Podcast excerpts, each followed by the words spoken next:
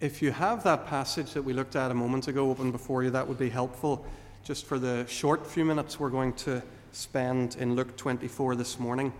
Luke chapter 24. I think it's hard for us who live in a, a post resurrection uh, Christianity to understand what these days immediately after the resurrection of Jesus would have been like for the initial disciples. There were, there were strange, strange, strange days. They, minus Jesus, or minus Judas, sorry, were the 11 disciples who had spent three years following Jesus around Israel. If you remember what they would have experienced in that time, they would have heard preaching like they'd never heard before, They'd have seen Jesus calm, calm the sea, that have seen him heal people from all sorts of different illnesses, that have heard his wonderful preaching, that have been coming to the conclusion that Jesus really was something special, that Jesus really was what he claimed to be the Messiah, the promised one of God. But just a couple of days ago, on a Friday at noon, that dream died for them. The dream died as Jesus hung in agony on a Roman cross, and the dream was buried along with Jesus in a cave in a garden outside of Jerusalem. He wasn't the Messiah after all, they'd been taken in. That's what Jesus' disciples were thinking because they knew that if anyone is really the Messiah, if he's the chosen one of God, he won't be nailed to a cross and won't die. Since Friday, Jesus' disciples have been gathered together two full days now in a room behind closed doors, and they were keeping a low profile, and in a sense, you can't blame them. They were probably trying to, to stay out of the public eye worried that the same people who set on Jesus would maybe set on them as his followers. Strange, strange days for these followers of Jesus. And today, this Sunday that we've been reading about here in Luke 24, has been another strange day. Early in the morning, some women had set off for Jesus' tomb with spices, and they'd come back talking some nonsense about Jesus having risen from the dead.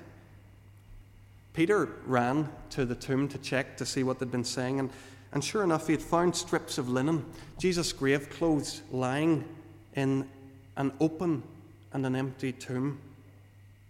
Peter wasn't making any rash claims, but he said, Yeah, you know, this is enough to have me thinking about all of this. But now, this strangest of days had taken another bizarre turn. Cleopas, and another one of his friends had just returned from the village of Emmaus. And they reckon that they met Jesus. They said that they were walking along the road and a stranger joined them, but that it wasn't until he shared a meal with them that they realized it was Jesus. It definitely was Jesus. You could tell, they said, by the way he broke the bread, by the way he gave thanks and by the way, he gave it to them. Then, as soon as they recognized him as Jesus, he disappeared from sight. And it's at this point that our reading picks up the story of Easter Sunday, really. The risen Jesus enters into the room where the disciples are gathered. Look with us. Look with me at verse 24. While they were still speaking like this, Jesus himself stood among them and said to them, Peace be with you. For those gathered in this room, this is the first time they've seen Jesus.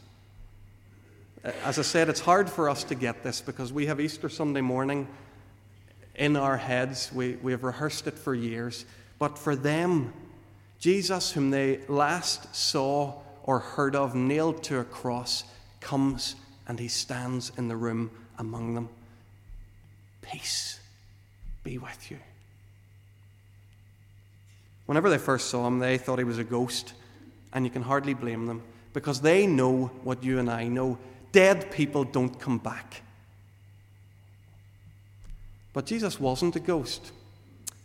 He let them touch him to make sure that he had a physical body. And as if to prove it, he ate a piece of fish to show that he was more than just a ghost or some sort of vapor.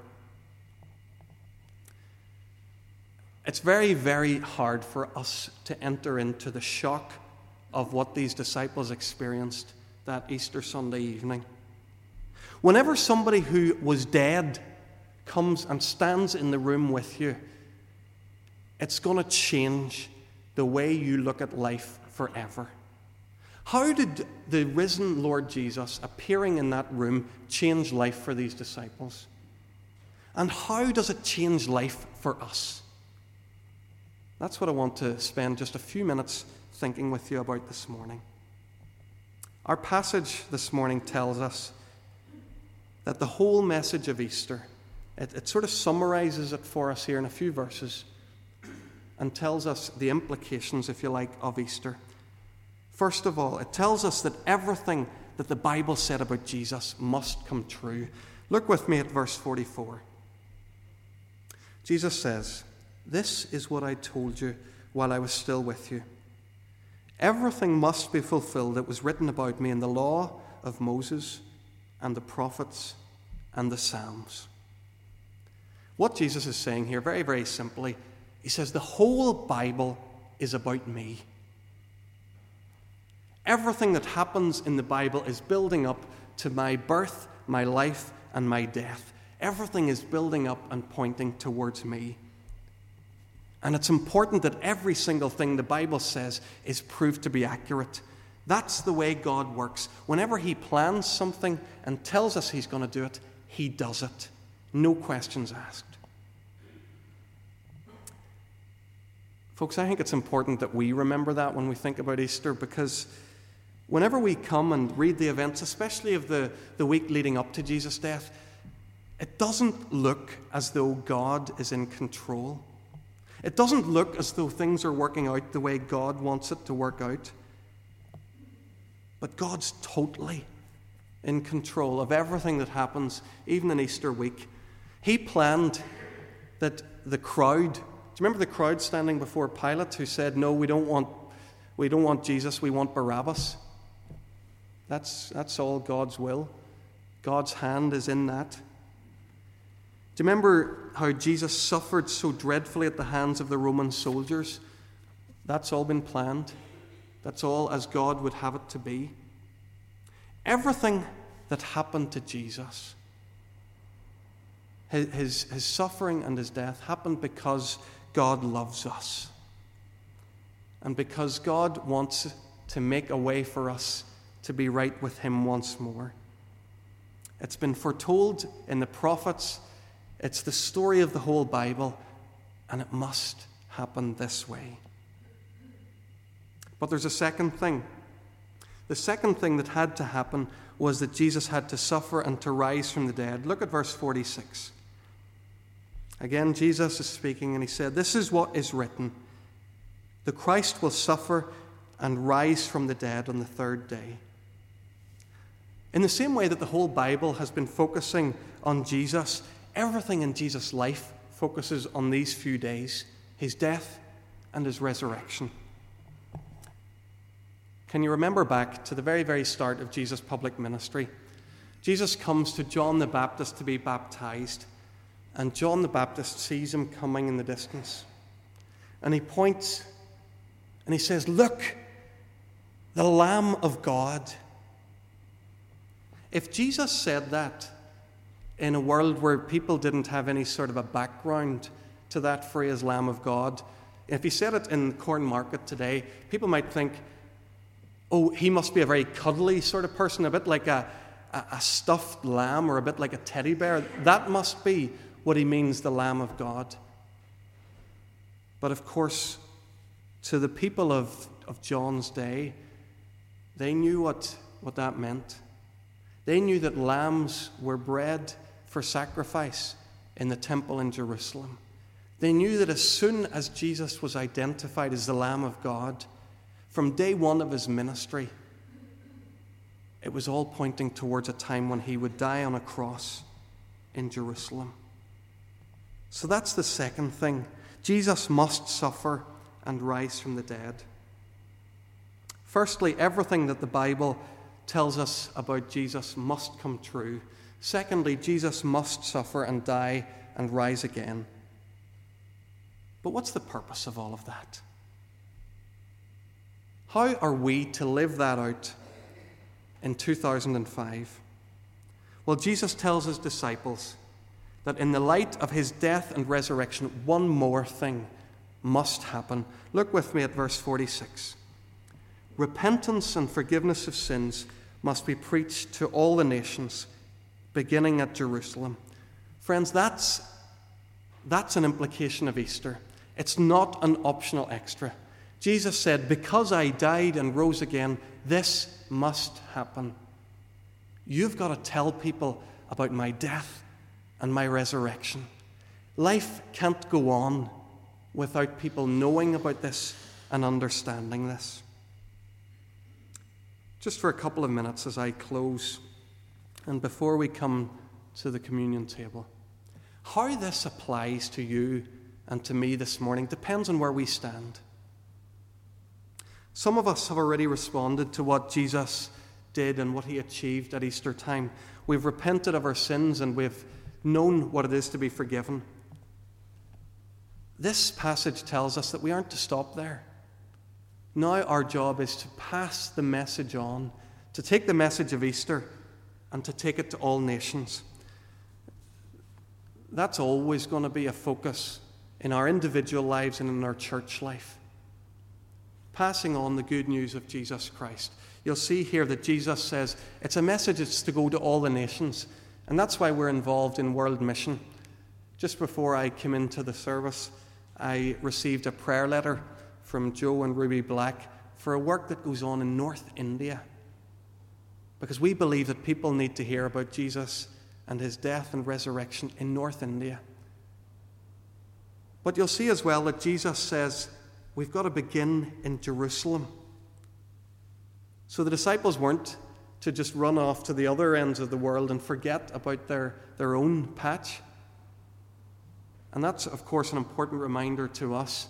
If all of our missions work is focused on, on, on Asia and Africa, but we fail to, to speak to the, our neighbours in the streets around, then, then we aren't quite carrying out what Jesus has told us to do. Ballyhackamore and beyond. Let's bring the good news of Easter and of Jesus to all. That's really the application of this passage for those people who already have trusted Jesus and responded to Him. But, but some people here this morning maybe haven't ever taken the opportunity to do that, haven't yet repented and turned our lives over to Him, haven't experienced that, that wonderful experience of, of forgiveness knowing that our lives are pure and acceptable to God. Until now, we maybe haven't really celebrated Easter. It could be that there are people here this morning who believe the Bible, maybe believe all the stuff that we've been talking about here this morning about Jesus dying on the cross and Him rising from the dead. But we've never taken that as, as personally important to us. Could I encourage you again this morning, as I do time and time again in this pulpit, to receive Jesus for yourself, to understand that his death was for you, that his rising from the dead has massive implications for you. Because he died, all, all that stands between you and God has died with him. Your sin is taken care of. Because he rose again, you can rise again from your own death whenever and however that comes. Friends, Easter isn't, isn't just a, a passing season of the church. It's something that's already changed a lot of people's lives gathered here this morning. And it's something that, that can change life for you if it hasn't already done so. Let's join together and let us pray.